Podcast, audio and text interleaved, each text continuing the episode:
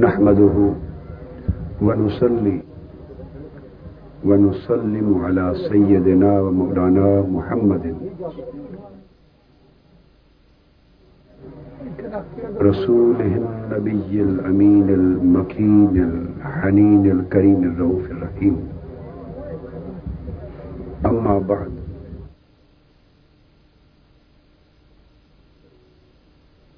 فأعوذ بالله من الشيطان الرجيم. بسم الله الرحمن الرحيم وترى الشمس إذا طلعت تزاور عن كهفهم ذات اليمين وإذا غربت تقرضهم ذات الشمال. فهم في فجوة منه.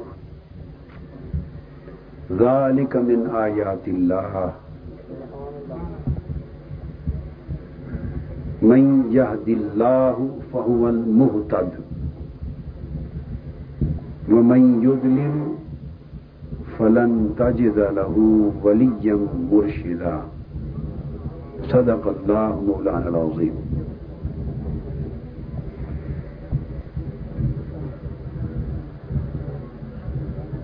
محترم المقام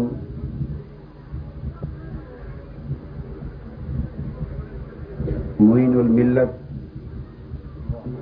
محبوب المشائخ، حضرت خواجہ معین الدین محبوب قریجا دامت برکات حکم زیب آستانہ عالیہ، امام عاشقاں، رہبر عارفاں۔ فرید الامت، حضرت خواجہ فرید۔ رضی اللہ تعالی عنہ۔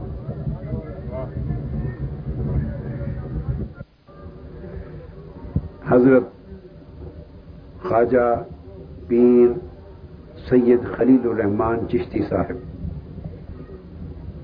سابق ایم این اے اور ایڈوائزر حکومت پنجاب۔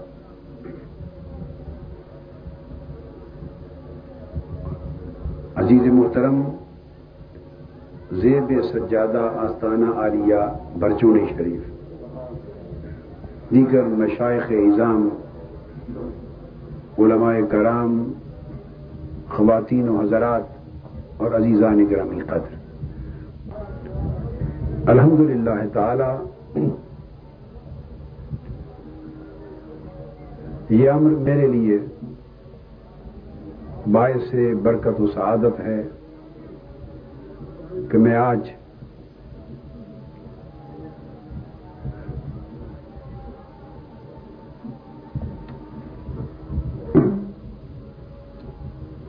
یکے از طالبان فرید ہوں۔ میں طالبان فرید میں سے ہوں۔ اور دربار فرید پہ حاضر ہوں۔ اور آج کا موضوع بھی نسبت فرید ہے۔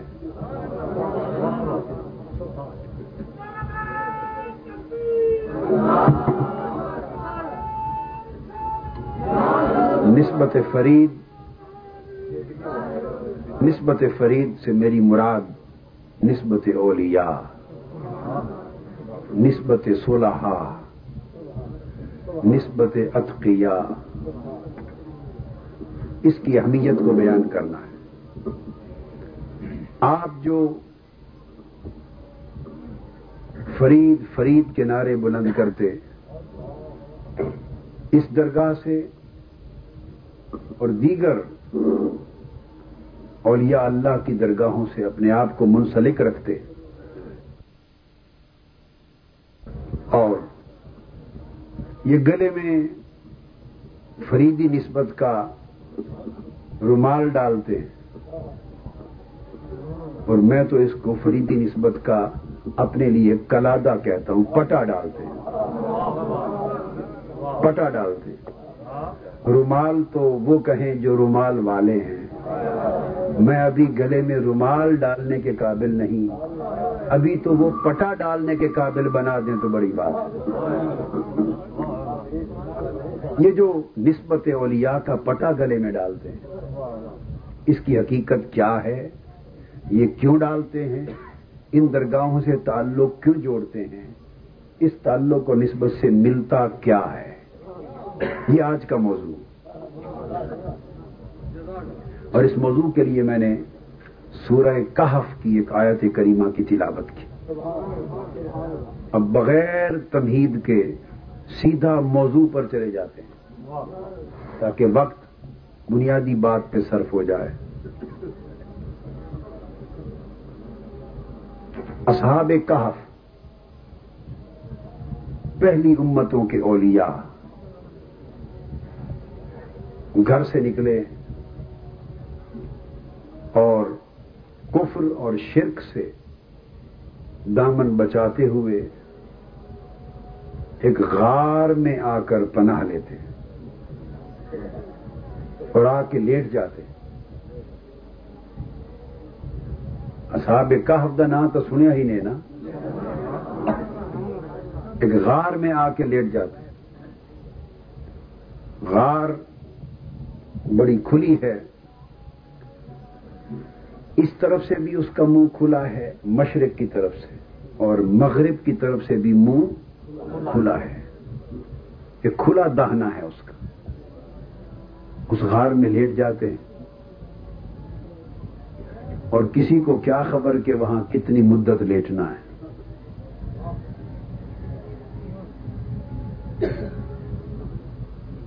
اللہ کے ہاں اس کو معلوم ہے، اس کا امر ہے کہ یہ ایک دو گھڑیاں نہیں دو چار دن نہیں، یہاں تین سو سال لیٹے رہیں گے۔ تین صدیاں یہاں آرام فرما رہیں گے۔ اب روزانہ سورج نے چڑھنا بھی ہے، ڈوبنا بھی ہے۔ ادھر سے چڑھتے ہوئے بھی دھوپ آنی ہے۔ اور ادھر ڈوبتے ہوئے بھی دھوپ آنی ہے۔ اور اس دھوپ کو ان ولیوں کے، اللہ کے ولیوں کے جسموں پر پڑنے سے روکنے والا بھی کوئی آڑ نہیں ہے۔ تمہاری تعالی نے حکم دیا سورج کو۔ فرمایا، سورج، یوں تو تیرے راستے میں نے مقرر کیے اور یہ تیرا گردش کرنا اور مخصوص راستوں پر حرکت کرنا۔ یہ میری تقدیر ہے۔ لفظ یاد رکھ لیں میری قرآن کہتا ہے سورہ یاسین میں وشمس تجری مستقر اللہ ذالک کا تقدیر العزیز العلی سورج اپنے مقرر راستوں پر جو گردش کرتا ہے، یہ حکمت والے، غلبے والے رب کی تقدیر ہے۔ یہ اس کا مقرر کردہ راستہ ہے۔ اور مقرر کردہ راستے کو اللہ نے فرمایا ذالی کا تقدیر العزیز العلی یہ تقدیر ہے۔ سمجھ گیا نا؟ یہ تقدیر ہے۔ تو فرمایا، اللہ پاک نے یہ میری تقدیر ہے۔ اب اگر میری تقدیر پر سورج تو قائم رہے، تو تیری دھوپ سے میرے ولیوں کو تکلیف ہوتی ہے۔ ادھر میری تقدیر ہے۔ ادھر میرے ولیوں کی تکلیف ہے۔ تو سورج نے عرض کیا، باری تالا پھر میرے لیے حکم کیا ہے؟ فرمایا، سورج، تو تین سو سال تک میری تقدیر کو بدل دے۔ اللہ نے حکم دیا، تین سو سال تک میری تقدیر بدل جائے اور سورج کے راستے بدل جائیں۔ تین صدیوں تک سورج جب چڑھتا تھا، تو جب دھوپ اٹھتی تھی، سورج اصاب کہف کی غار کا راستہ چھوڑ کر دائیں جانب جھک جاتا تھا۔ جب ڈوبتا تھا، مقرر راستہ چھوڑ کر بائیں جانب جھک جاتا تھا۔ تین صدیاں رب کی تقدیر بدلی رہی، اس کے ولیوں کو تکلیف نہ ہونے دی۔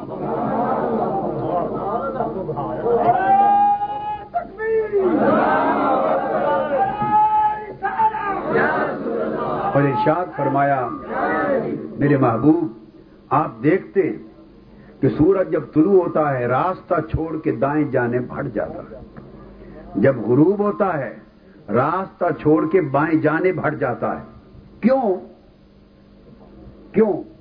وہم فی فجوت من ہو کہ میرے یار، میرے محبوب، میرے مقرب بندے، میرے ولی، میرے دوست میرے چاہنے والے اور میں ان کا چاہنے والا، وہ اس غار کے کھلے میدان میں پڑے۔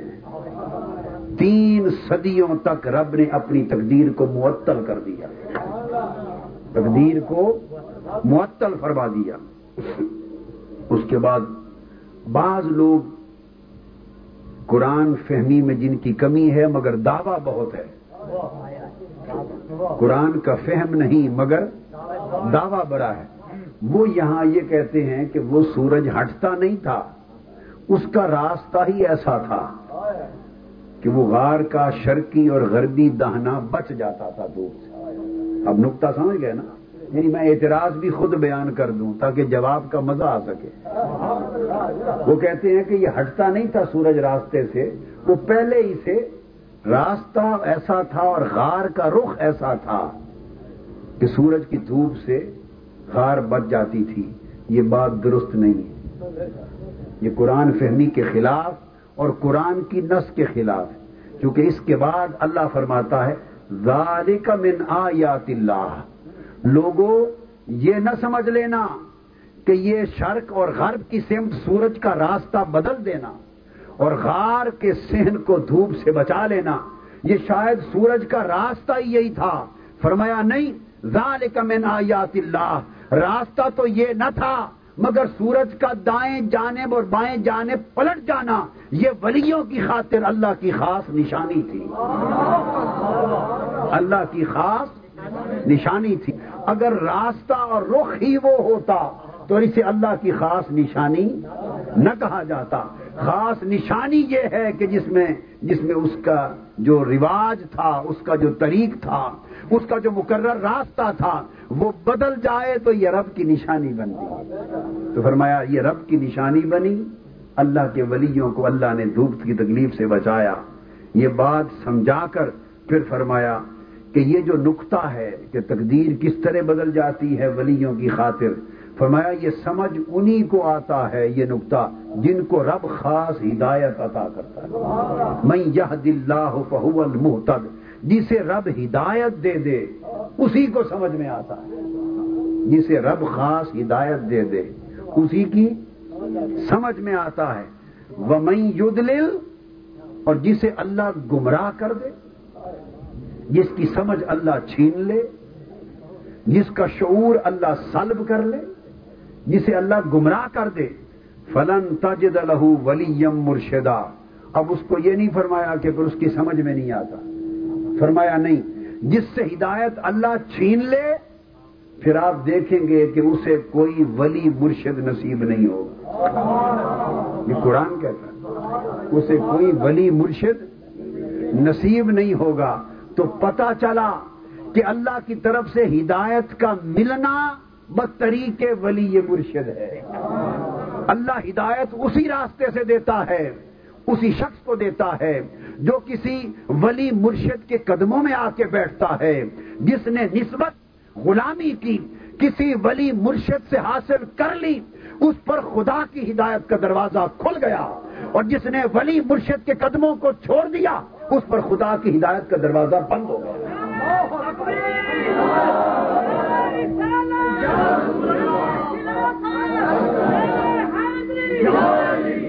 اب یہ تو اللہ رب العزت نے اس غار کا حال بیان کیا۔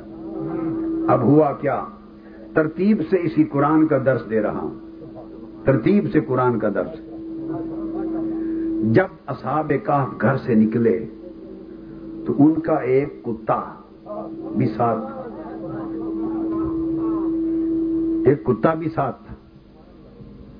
انہوں نے دیکھا کہ یہ تو کتا ہے اور پیچھے پیچھے آ رہا ہے۔ اور کتوں کا کام تو بھونکنا ہوتا ہے، یہ بھونکے گا۔ تو دشمن کو پتا چل جائے گا کہ ہم کہاں ہیں۔ دشمن ہمارا پیچھا کر لے گا۔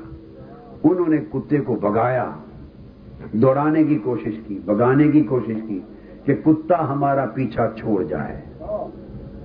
جب بڑی کوشش کر لی اور کتے نے ان کا دامن نہ چھوڑا، اللہ نے کتے کو زبان دی۔ کتا پوچھتا ہے، مجھے بگاتے کیوں ہو؟ اللہ کے ولی ہو مجھے بگاتے کیوں اپنا دامن چھڑاتے کیوں انہوں نے فرمایا بھائی تو کتا ہے، تو بھونکے گا، دشمن کو پتا چل جائے گا۔ کتے نے جواب دیا کہ میں کتا ضرور ہوں، پر بھونکنے والا نہیں۔ میں کتا ضرور ہوں، مگر بھونکنے والا نہیں ہوں۔ تو یہاں سے قرآن کی اس مقام سے پتا چلا کہ کئی کتے ہو کر بھی نہیں بھونکتے۔ کئی کتے ایسے ہوتے ہیں کہ کتے ہوتے ہیں مگر بھونکتے نہیں، اور کئی ایسے بد نصیب ہیں کہ کتے نہیں دیکھنے، کہنے میں انسان ہوتے ہیں، مگر بھونکتے کتوں سے بھی بدتر۔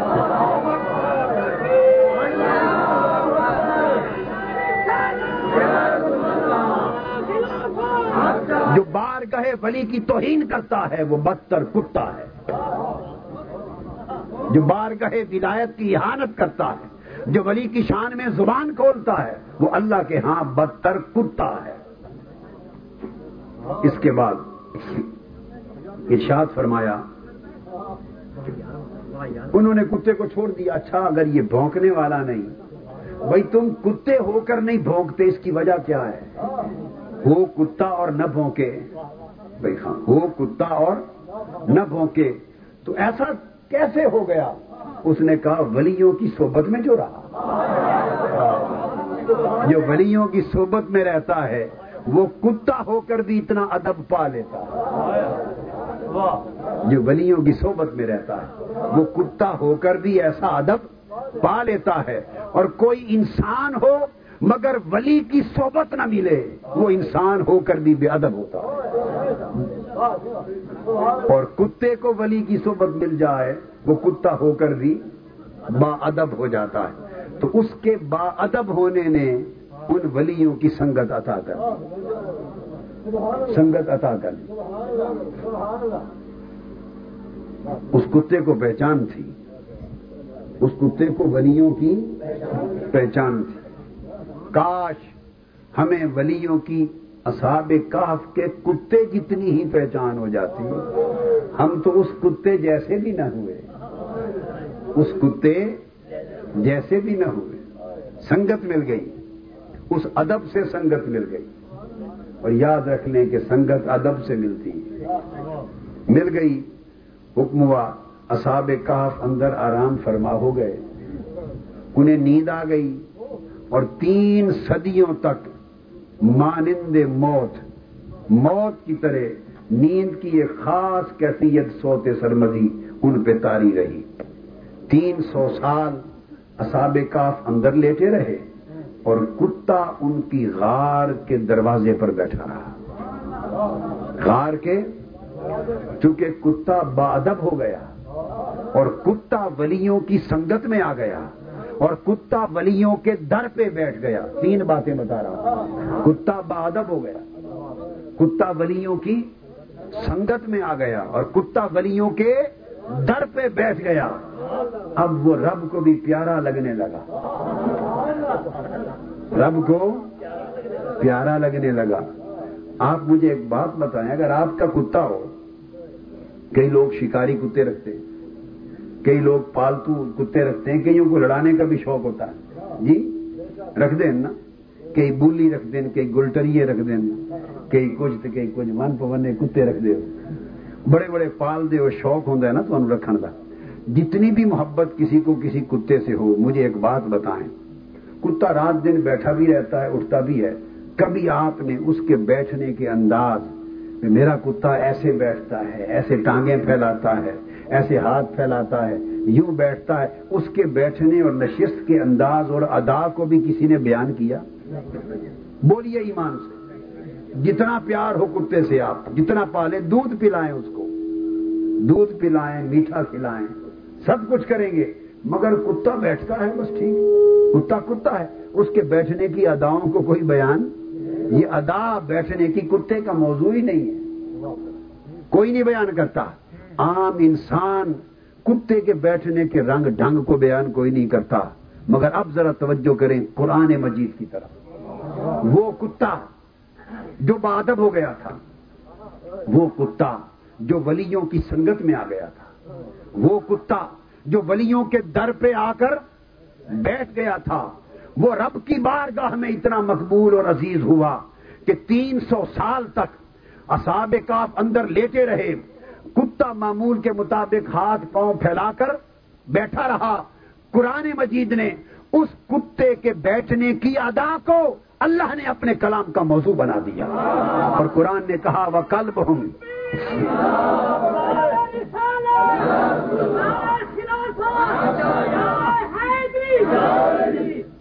قرآن نے کہا وہ کلب ہم باس تن زیرا آئیے بل ذرا دیکھو تو، وہ کتا اس طرح پاؤں کو بٹھا کر ان کے غار کے دروازے پر بیٹھا تھا۔ یہ خدا کا کلام ہے۔ خدا کا کلام۔ اس کتے کے بیٹھنے کی ادا کو بھی اللہ نے قرآن کا موضوع بنا دیا۔ اپنے کلام کا موضوع بنا دیا۔ تو جب وہ کلام الہی کا موضوع بن گئی، نشست، اس کتے کی سگ کی نشست کی ادا موضوع بن گئی۔ تو اسے اتنی قبولیت کس شے نے دی؟ کیا وہ پاک ہو گیا تھا؟ حلال ہو گیا تھا؟ وہ تو پلید تھا۔ ارے پلید ہو کر بھی ولیوں کے دامن سے لگ گیا تو اللہ کے کلام کا موضوع بن گیا اور بندے، تو پاک انسان ہو کر اگر ولیوں کے دامن سے لگ جائے تو تیری محبوبیت کا عالم کیا ہوگا؟ تیری مقبولیت کا عالم کیا ہوگا؟ اس نسبت سے یہ کیفیت ہو جاتی۔ ہے اللہ اس کو اپنا موضوع بنا لیتا اور پھر تفاصیر اٹھا کے دیکھیے تین سو سال جب اصحاب کاف لیٹے رہے تو تفاصیر میں آتا ہے، احادیث میں آتا ہے۔ ہر چھ مہینے بعد اللہ پاک ان کے جسموں کو کروٹ دیتے تھے۔ قدرت الہیہ سے وہ کروٹ لیتے، دہنی کروٹ ہو جاتے سارے اصحاب کاف پھر کبھی چھ مہینے بعد بائیں جانب کروٹ لیتے۔ اس طرح چھ چھ مہینے بعد وہ دائیں اور بائیں کروٹ لیتے تھے۔ سمجھ گئے نا؟ اب ان کو کروٹ کون دیتا تھا؟ اللہ پاک کی قدرت دیتی تھی۔ قدرت الہیہ سے کروٹ لیتے تھے۔ اور وہ کیوں لیتے تھے؟ تاکہ ان کے جسموں کو تکلیف نہ ہو۔ رب ان کے جسموں کا دھیان رکھتا تھا۔ محبوب بندوں اور ولیوں کے جسموں کا خیال رکھتا، دھیان رکھتا، ان کو کروٹ دیتا تھا۔ جس تفسیر کو چاہیں اٹھا کے دیکھ لے اس مقام پر قرآن مجید میں۔ یہ آیا ہے کہ جب وہ اللہ کے ولی غار میں، جب اللہ کے ولی غار میں دائیں جانب کروٹ بدلتے، تو ان کی کروٹ بدلنے کا فیض اس کتے کو ملتا۔ وہ بھی لیٹا لیٹا بائیں جانب کروٹ اس کی بدل جاتی۔ جب چھ مہینے بعد بائیں طرف کروٹ لیتے، اس کروٹ کا فیض ملتا، کتا بھی کروٹ لے لیتا۔ تین صدیاں ولی بھی کروٹ لیتے رہے اور ان کی کروٹ کا فیض کتے کو بھی کروٹ کروٹ ملتا رہا۔ آواز زیادہ کرو بیٹے۔ سوال یہ ہے کہ ان کو تو کروٹ اس لیے دی کہ ان کے جسموں کو تکلیف نہ ہو۔ ارے کتے کو کروٹ کس نے دی؟ وہ بھی رب کی قدرت نہیں دی۔ اور کیوں دی؟ ان کی تو ضرورت یہ تھی کہ اللہ کے ولی ہیں۔ اللہ نے چاہا میرے بندوں کے جسموں کو تکلیف نہ ہو۔ تو کتے کو کروٹ دینے میں حکمت کیا تھی؟ بس آگے میں کچھ نہیں بول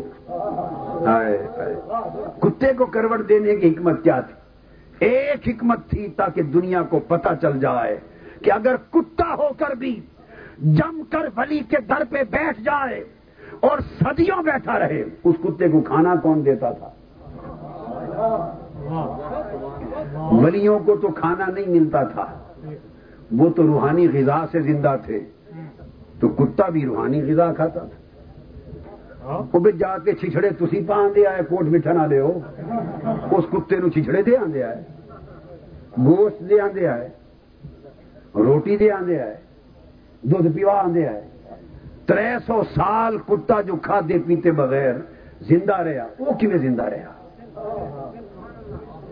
ہے کسی جگہ پہ کوئی آ کے چھپ چھپا کے اسے کھلا جاتا تھا۔ تین سو سال اللہ کے ولی ان پر چونکہ ایک کیفیت تھی وہ غار میں رہے۔ اور تین سو سال کتا ان کے در پہ بیٹھا رہا۔ کتے نے کھانے کی پرواہ نہ کی، پینے کی پرواہ نہ کی، دھوپ چھاؤں کی پرواہ نہ کی، سردی گرمی کی پرواہ نہ کی۔ تو جب کتا اپنے ان ولیوں اور شیخ ان کی نسبت میں کھانے، پینے، آرام، ہر قسم کے خیال سے بے نیاز ہو جائے اور اس نسبت کے دھیان میں فنا ہو جائے اور لگ کر وفادار بن کر ہر شے بھول کر تین سو سال شیخ کے در پہ جم کے بیٹھا رہے تو رب انعام یہ دیتا ہے کہ بے شک کتا ہی کیوں نہ ہو، جو کیفیتیں اس ولی پر وارد ہوتی ہیں، کتے کے حال کے مطابق ان کیفیتوں کا فیض کتے کو بھی نصیب ہوتا ہے۔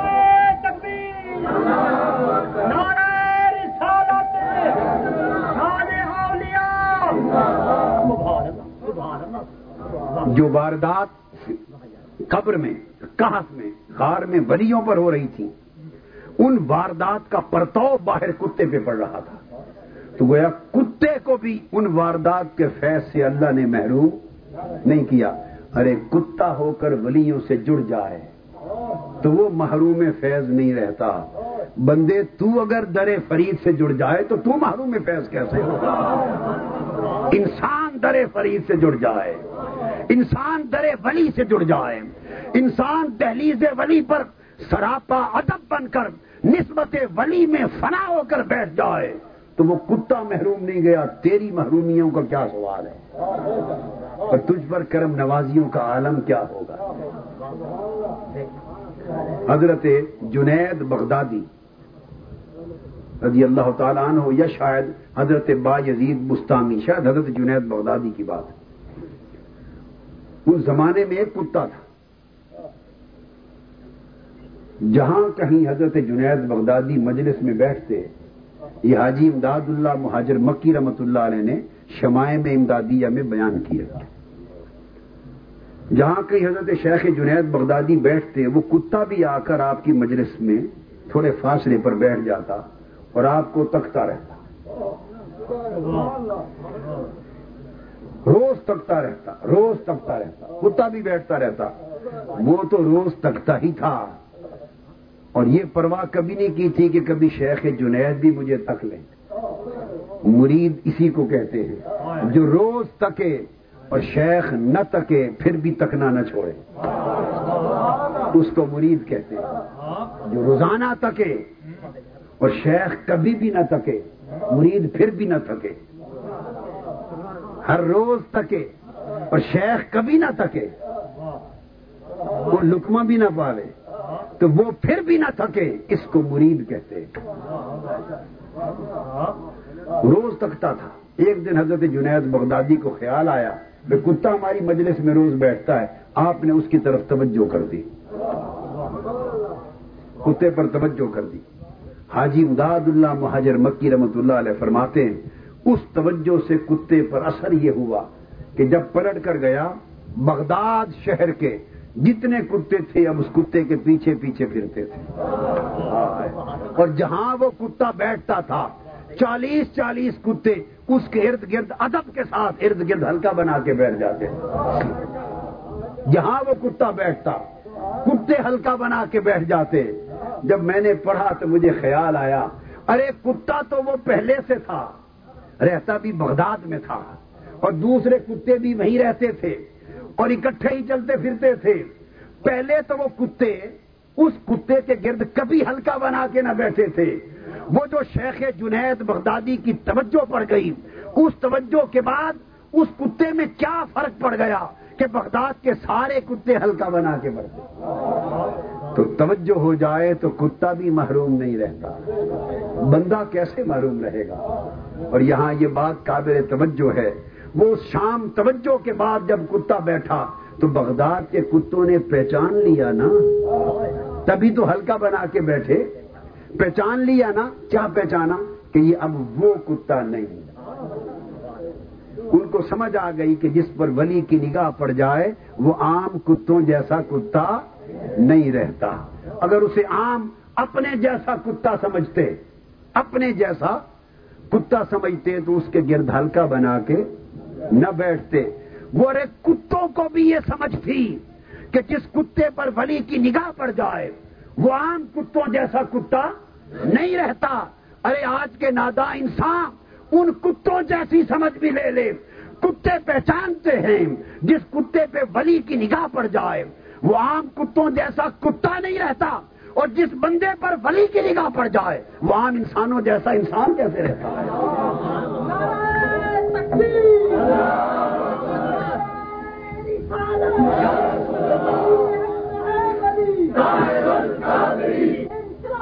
پھر جس پر نگاہ فرید پڑ جائے، نگاہ فرید پڑ جائے، وہ عام انسانوں جیسا انسان کیسے رہے گا؟ تو قرآن مجید نے کہا، میں تو استدلال قرآن سے کر رہا وہ کتا ولیوں کی درگاہ پہ بیٹھ گیا، تو کتا منفرد کتا ہو گیا۔ اور اس فیض کے حصے سے بہرا یاب ہو گیا۔ پھر اس کے بعد کیا ہوا؟ رب کائنات کا کرم دیکھیے۔ لوگوں نے پوچھا اصاب کاف کتنے لوگ تھے؟ وہ ولی کتنے تھے؟ قرآن اس سوال کا جواب دیتا ہے، اتنے تھے۔ بعض کہتے ہیں اتنے تھے۔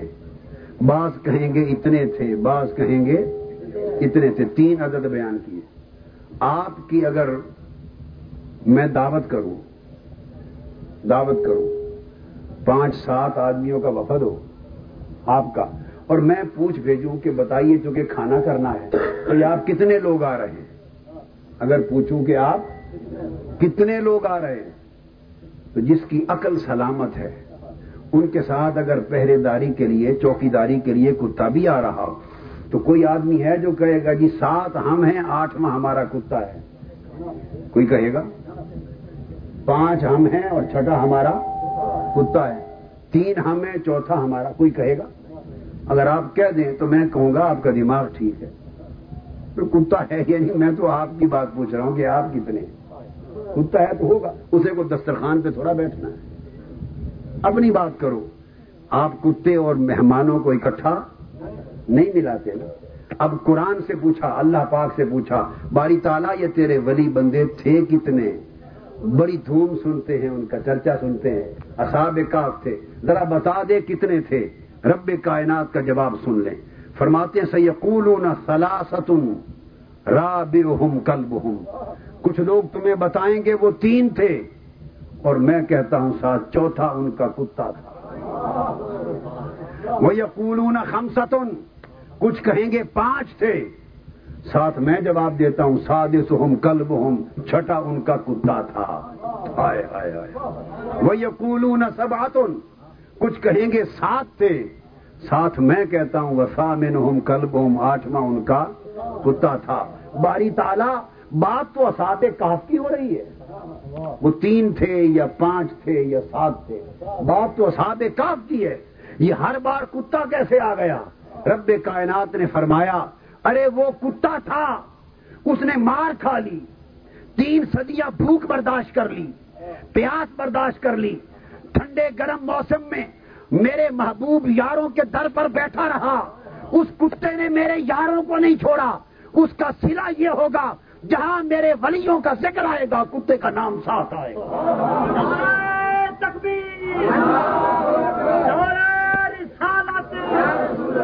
کتے کا نام ساتھ آئے گا۔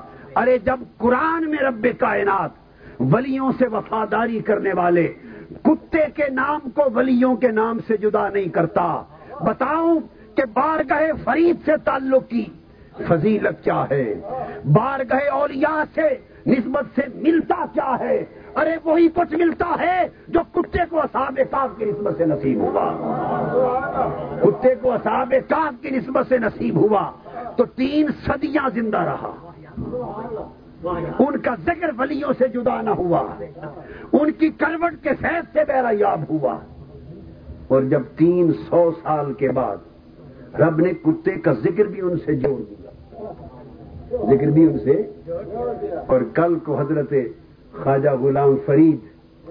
اب باری تالا پوچھے میرا سونا فرید کتنے جڑے آدھے پھر؟ وہ کتنے جنے تیرے نال ہیں؟ کتنے بندے نال ہیں نہیں وہ آخر باری تالا اتنے میرے خلفا ہیں تے نال کچھ میرے کتے بھی آئے تو رب کا شیوا یہ ہے کہ وہ پھر ولیوں کے کتوں کو بھی دھدکارتا نہیں، ساتھ رکھتا ہے۔ نسبت فرید نسبت ولی سے۔ کتا بھی اگر ہو تو خدا کے بلی کی در سے۔ اور اس وفاداری سے فیض پا کر نتھی کر دیا جاتا ہے۔ ارے، اگر یہ بندے اس کتے کی وفاداری نہیں پا جائیں گے، تو قیامت تک رب ان کو جدا نہیں کرے گا۔ پھر تین سو سال کے بعد جب یہ اصاب کا اٹھے، ضرورت محسوس ہوئی کوئی کھانا پینا، اٹھتے ہی ایک دوسرے سے پوچھتے ہیں، کم لبسنا؟ کچھ دسو تو صحیح کتنا کتنے پار اتنے گزارے نسی ایک دوسرے نے پوچھ دیں کتنا وقت اتنے گزارے ایسے ایک آخیا اتنا وقت گزارے دوجا آگا اتنا گزارے تیسرا آخدہ اتنا گزارے لبسنا یومن اور باد یوم۔ ساتھ کے ساتھ ولی کہتے ہیں کہ ایک دن گزارا ہوگا۔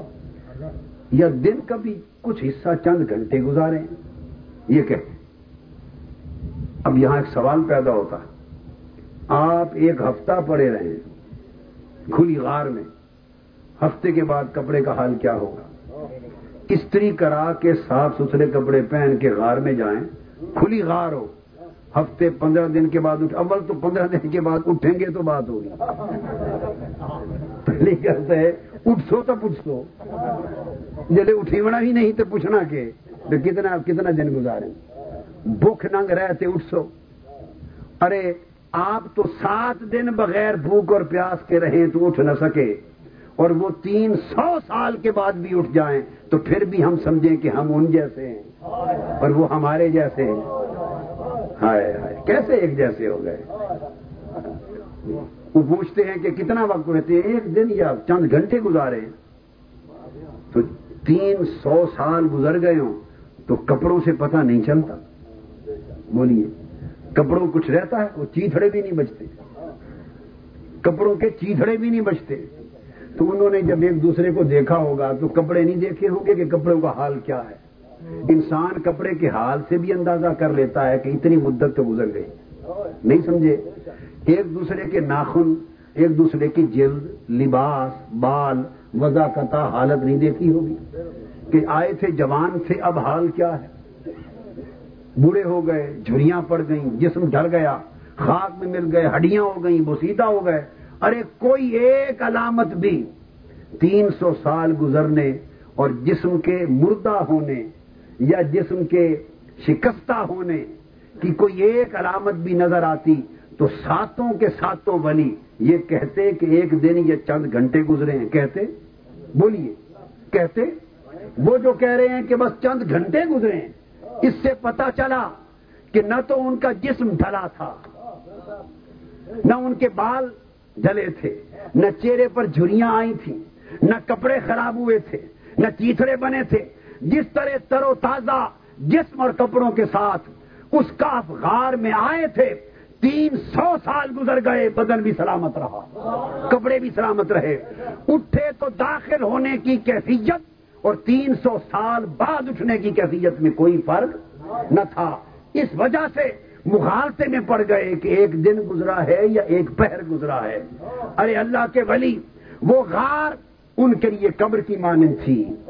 تین سو سال اس قبر میں لیتے اٹھے تو جسم بھی سلامت اور کپڑا بھی سلامت۔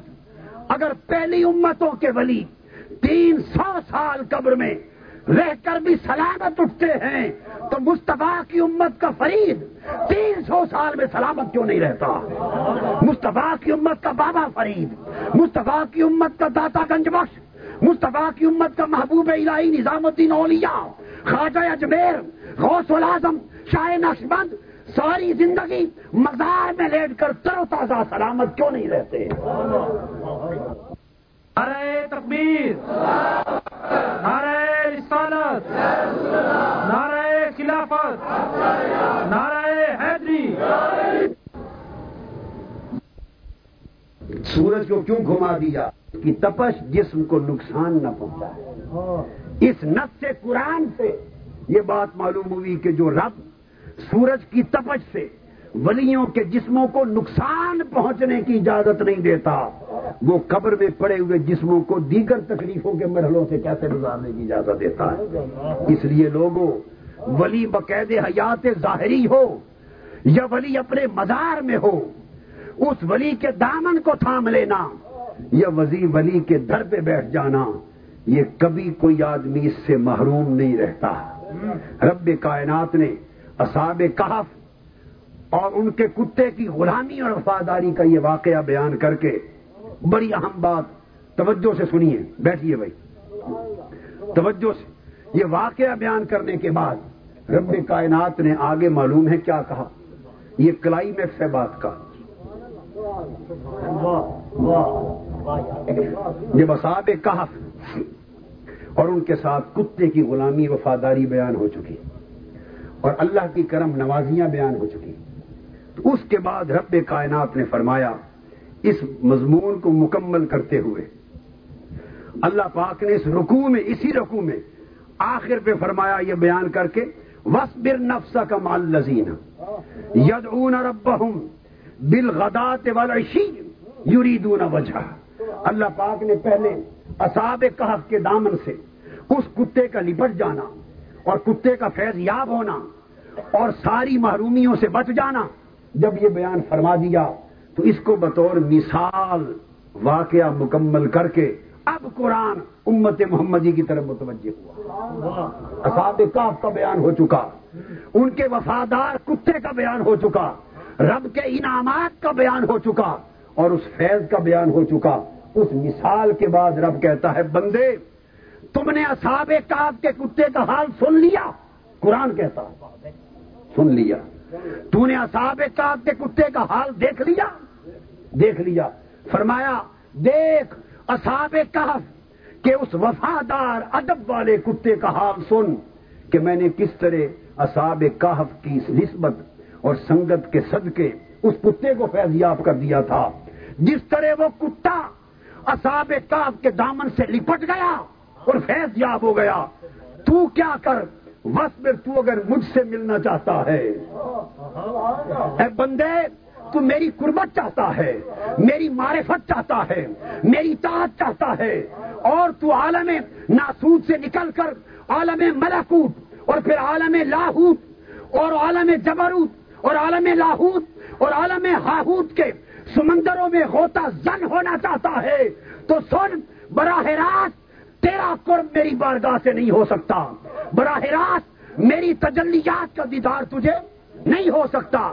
براہ راست میرے فیضان کو تو سنبھالنے، جذب کرنے کے قابل نہیں ہو سکتا۔ میں نے کتے اور اصاب کاف کی مثال دے کر تمہیں سمجھایا، تو بھی اصاب کاف کا کتا بن جا۔ اب یہ قرآن ہے۔ بس بر نفس کا ملین یدون رب وہ میرے ولی بندے، وہ میرا خواجہ فرید وہ میرا خواجہ فخر جہاں، وہ میرا حضرت نور محمد محاربی وہ فخر الدین دہلوی، وہ بابا فرید، وہ قطب الدین مختار کاکی، وہ خواجہ اجمیر، وہ شاہ نقشبند وہ سرکار غوث العظم میرے بندوں کا حال جان لے، وہ مجھ سے مل گئے، وہ میرے ہو گئے، میں ان کا ہو گیا، میں ان کے دلوں میں اتر آیا۔ ان کے دل میرے پلنگ بن گئے۔ ان کے دل میرے پلنگ بن گئے۔ ان کے دل میرے گھر بن گئے۔ اور ان کے در میرے در بن گئے۔ میں ان کے دلوں میں اتر آیا۔ اب تو بھی چاہتا ہے کہ مجھ سے مل۔ اور میرا بن۔ اور میری قربت میں آ۔ اور میری معرفت میں آ۔ تو جس طرح ساد کاف کا کتا ان کے دامن سے چمٹ گیا تھا تو میں وسب نفس کا مال لذینہ تو بھی میرے ولیوں کے دامن سے چپٹ جا۔ یہ قرآن ہے۔ جو صبح و شام میری یاد میں مست رہتے ہیں، جو صبح و شام میرے عشق اور میری محبت کے سمندروں میں غوطہ زن رہتے ہیں، اور جو صبح و شام میری معرفت کے جام پی پی کر مست و بے خود رہتے ہیں، وہ بیٹھتے فرش پر ہیں مگر ان کا ہونا عرش پہ ہوتا ہے۔ وہ مجھے تکتے رہتے ہیں۔ یہ فرید رب کو تکتا رہتا ہے۔ رب فرید کو تکتا رہتا ہے۔ یہ اسے چاہتا ہے۔ وہ اسے چاہتا ہے۔ یہ زمین پر بیٹھ کر اللہ اللہ کرتا ہے۔ وہ فرشتوں میں بیٹھ کر فرید فرید کرتا ہے۔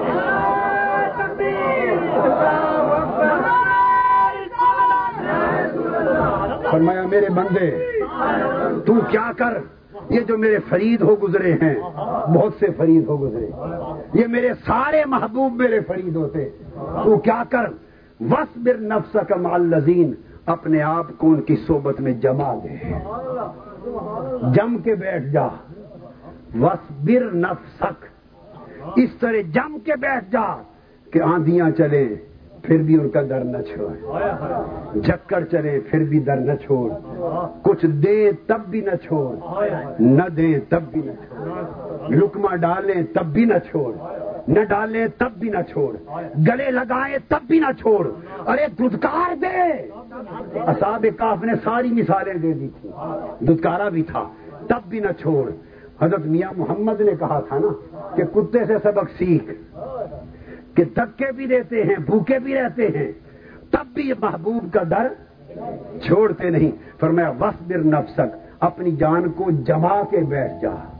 میرے محبوب بندوں کی مجلس میں جو صبح و شام میرے مکھڑے کے طرف گار رہتے ہیں، ان کے ساتھ جم جا۔ اور پھر کیا کر؟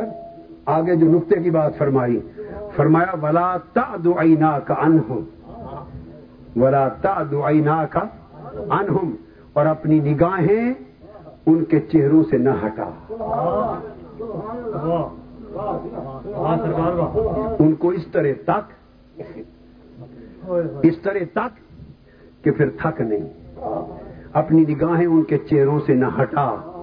یہ نہ دیکھ کہ اتنی مدت گزر گئی، انہوں نے تو کبھی تکا ہی نہیں۔ انہوں نے مالک دا کم پھل پھل لانا لاوے یا نہ لاوے مالی دا کم بانی پانا بھر بھر مشکاں پاوے، مالک دا کم پھل پھل لانا۔ لاوے یا نہ لاوے۔ حضور دادا گنج بخش فرماتے، رضی اللہ تعالیٰ عنہ۔ فرماتے ہیں، بنی اسرائیل کا ایک ولی ستر سال سے پہاڑ کی غار میں عبادت میں تھا۔ ستر سال سے عبادت میں تھا۔ اللہ کے پیغمبر کو وہی آئی۔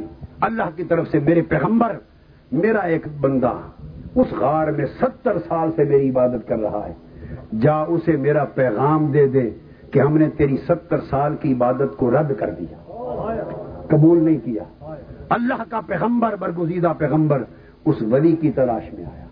غار میں پہنچا، ایک بابا ملا۔ پوچھا، بابا جی ستر سال سے آپ بیٹھے ہیں عبادت میں؟ نے کہا جی میں ہی بیٹھا ہوں۔ فرمانے لگے، اللہ کا ایک پیغام ہے آپ کے نام۔ اس ولی بوڑھے کی آنکھوں میں چمک آ گئی۔ چہرہ چمٹما پڑا کہ آج محبوب کا پیغام آیا ہے۔ کھڑا ہو گیا۔ پوچھا، کیا پیغام ہے میرے یار کا، میرے محبوب کا؟ پیغمبر نے کہا، رب کا پیغام یہ ہے کہ تیری ستر سال کی عبادت ہم نے رد کر دی۔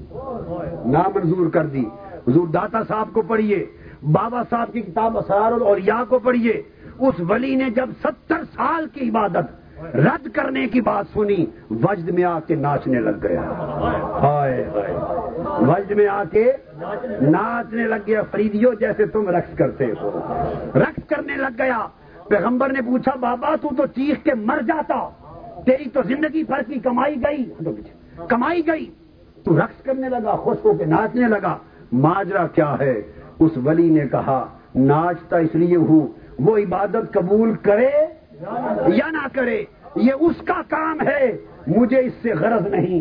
ناچتا اس لیے ہوں کہ ستر سال سے بیٹھا تھا۔ آج اس کے حساب و کتاب میں تو آ گیا۔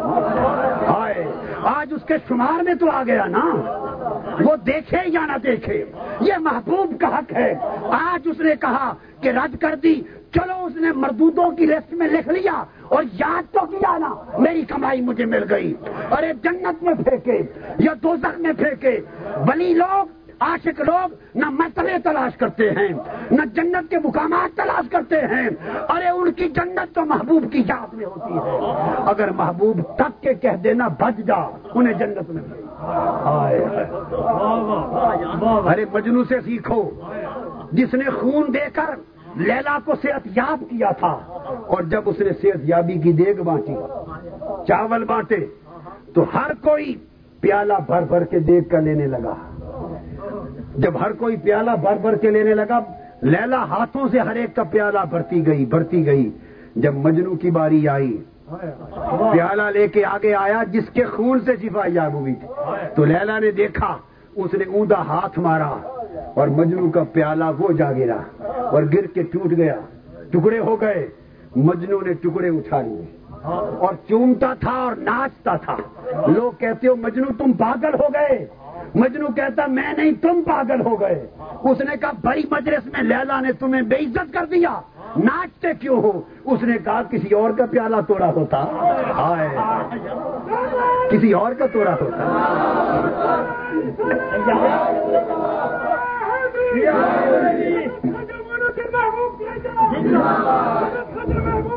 مجنو نے کہا، مجنو نے کہا ارے دوسروں سے جدا سمجھا تو میرا توڑا۔ کسی اور کا توڑا ہوتا۔ تو عاشقوں کا تو مذہب ہی الگ ہوتا ہے۔ عاشق ملا نہیں ہوتے۔ عاشق ملا نہیں ہوتے۔ ان کا مذہب جدا ہوتا ہے۔ اور اسی کی تلقین حضرت خواجہ فرید نے کی۔ حضرت خواجہ غلام فرید نے رحمت اللہ تعالی علیہ نے یہی سبق دیا تھا نا۔ حضرت خواجہ غلام فرید رحمت اللہ علیہ نے درس بھی یہی دیا تھا، عمر بھر درس بھی یہی دیا تھا۔ اور وہ درس یہ تھا کہ کوئی گلے لگائے یا نہ لگے لگائے۔ محبوب کا دھیان کسی بھی شکل میں ہونا یہی ان کی جنت ہے۔ یہی ان کی شادی ہے۔ اس لیے محرم میں لوگ روتے ہیں۔ خواجہ فرید فرماتے ہیں، ہماری شادی جہاں رونا آئے، وہاں ان کی شادی ہے۔ تو اولیاء کرام نے درس جدا دیے۔ مردہ دلوں کو زندگی دی اور صحیح راہوں پر گامزن کیا۔ یہ سارا درس دینے کا مقصد یہ تھا کہ کسی نے کہا، گرد مستاں گرد، گر میں کم رسد، بوئے رسد۔ گرد مستاں گرد، گر میں کم رسد، بوئے رسد۔ بوئے او گر کم رسد، رویت ای شام بس ہست مست لوگوں کے ارد گرد گھوما کرو۔ عاشقان الہی کے اور مستان شراب معرفت کے گرد گھوما کرو۔ اگر شراب نہیں ملے گی، اول تو گھومتے گھومتے کوئی گڑ شراب الست کا تمہیں بھی مل جائے گا۔ اور فرماتے ہیں، اگر شراب کا گھونٹ نہ ملا، تب بھی معرومی نہیں، بو بھی مل جائے گی۔ بو تو مل جائے گی نا؟ مستی کی بو تو مل جائے گی۔ اور فرماتے ہیں، ان کے میں خانے میں آؤ اور کسی کو کسی اپنی مجبوری بیماری کی وجہ سے بو بھی نہ ملے تو فرمایا وہ بھی محروم نہ سمجھے رویت شام بسست ان کو تک لینا بھی کافی ہے۔ ان کے در و دیوار دیکھ لینا بھی کافی ہے۔ اس نسبت کو پختہ کرو۔ اس نسبت کو اور تحریک منہاج القرآن اور پاکستان عوامی تحریک، یہ جو مشن ہے مصطفی انقلاب کا، یہ نظام مصطفیٰ کا مشن۔ یہ مصطفی انقلاب کا مشن اس مشن کی پہلی اینٹ ولیوں کے ہاتھ سے رکھی گئی۔ یہ مشن ولیوں کا مشن، ولیوں کے فیض سے چلنے والا مشن، ولیوں کی برکتوں سے چلنے والا مشن، ولیوں کی سرپرستی سے چلنے والا مشن۔ طاہر القادری کیا ہے؟ وہ تو کچھ نہیں، وہ تو ان ولیوں کے درباروں کا جھاڑو بردار ہے۔ میں تو جھاڑو دینے والا میں تو چھڑکاؤ کرنے والا ولیوں درویشوں کے جوڑے سر کا تاج بنانے والا ان کے جوڑوں کی خاک کو آنکھوں کا سرما بنانے والا۔ میں تو ولیوں کا سائل اور ولیوں کے فیض کے ٹکڑوں پر پلنے والا۔ یہ سارا مشن رب کائنات کی عزت کی قسم یہ ولیوں کی برکتوں اور ولیوں کے فیض کا رہا ہے۔ ارے ولیوں کو ماننے والوں ولیوں کے دروازے کی غلامی کرنے والوں آؤ اس تحریک اور اس مشن سے بہتر نظام مصطفیٰ اور مصطفی انقلاب کے لیے اور حضرت خواجہ فرید کی روح کو خوش کرنے کے لیے۔ اولیاء کی روحوں کو خوش کرنے کے لیے اور گمبد خبرہ کی ٹھنڈی ہواؤں کا فیض پانے کے لیے۔ آج اس مشن سے بہتر کوئی مشن نہیں۔ آؤ، ہاتھ کھڑے کر کر مصطفی انقلاب کے مشن کے سپاہی بن جاؤ۔ تن من تن اس کے لیے لوٹا دو۔ جس مشن کی سرپرستی حضرت محبوب المشائخ خواجہ معین الدین محبوب قریچا نے جس مشن کی سرپرستی کا اعلان کر دیا ہے بچہ بچہ مستفی انقلاب کے لیے کٹ مرنے کا اعلان کر دے۔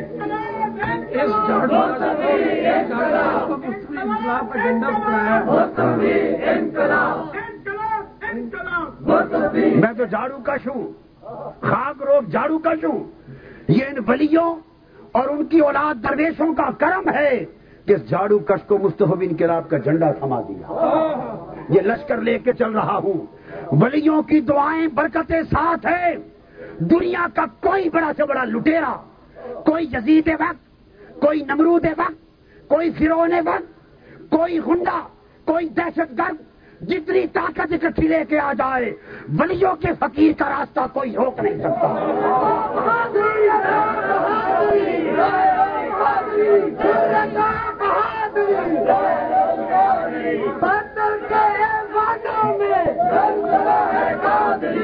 اس لیے اس لیے کہ یہ ہاتھ جو لہراتا ہوا طاہر القادری کا نظر آتا ہے۔ طاہر القادری کا ہاتھ تو ایک تنکے کی حیثیت نہیں رکھتا، طاقت اس کے پیچھے ولیوں کے فیض کی ہے، اہل بیت کے فیض کی ہے، اولیاء کے فیض کی ہے۔ اس لیے یہ ہاتھ آپ کا تعاون اور ساتھ ہوگا اور ولیوں کا برکت اور ان کا تصدق ہوگا۔ آقا کے ڈالے نے پاک کا صدقہ تبصر ہوگا۔ رب کائنات کی مدد و نصرت ہوگی۔ تو آپ کے تعاون اللہ کی مدد سے یہ ہاتھ بڑے بڑے یزیدوں، نمرودوں فرونوں کے گریبان کو پکڑ کے ان کی گردن کو توڑ کے رکھ دے گا۔ اور غریبوں کے حق چھین کے غریبوں تک پہنچا دے گا۔ اور پاکستان مستفی انقلاب کا قلعہ بن جائے گا۔ میں میں چار اعلان کرنا چاہتا ہوں۔ مبارکبادی ہے آپ کے لیے۔ میں انشاءاللہ کوشش کروں گا اور اس کے لیے ایک کمیٹی پلاننگ کی بنا دوں گا۔ وقت کا تعین آج نہیں کر سکتا۔ یہ پلاننگ کمیٹی بنانے پر صورت حال آئے گی۔ مگر انشاءاللہ میرے اللہ کو منظور ہوا۔ آپ نے ساتھ دیا، مولا کی مدد ہوئی۔ تو دربار فرید پر انشاءاللہ روحانیت اور تصوف کی تعلیم کے لیے ایک عظیم درسگاہ بنائیں گے۔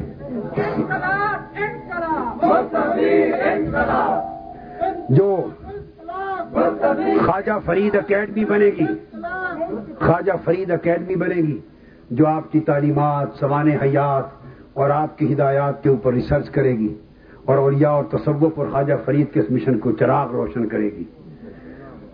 منہاج یونیورسٹی میں انشاءاللہ حضرت وہاں اس کی جو انسٹیٹیوٹ ہے، اس میں حضرت خواجہ فرید کی ریسرچ کو فروغ دینے کے لیے پورا اہتمام وہاں بھی ہوگا۔ اور انشاءاللہ الفرید کی تباہت عوامی تحریک کی طرف سے ہمیشہ بارگاہ فرید میں بھی نظرانہ ہوگا۔ اس کی تباہت میں حضر قرآن کی پریس اپنی طرف سے کر کے دیا کرے گا۔ آپ کا کام میں نے پیغام دے دیا۔ آپ کا کام یہ میرے پاس ایک امانت تھی۔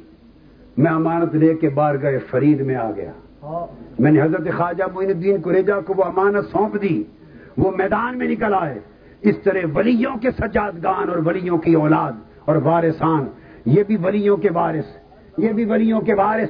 جب میدان میں نکلتے آئیں گے تو انشاءاللہ وہ سما بنے گا۔ جس طرح قائد اعظم کے سر پر مشائق نے ہاتھ رکھا تھا۔ اور انگریز اور ہندو دونوں سامراج ہار گئے تھے۔ اس طرح انشاءاللہ ان ولیوں کے وارث جب ہاتھ رکھیں گے اس مستفی انقلاب کی تحریک پر، تو اس ملک میں مستفی انقلاب کا جھنڈا لہرا کے رہے گا السلام علیکم و رحمۃ اللہ وبرکاتہ۔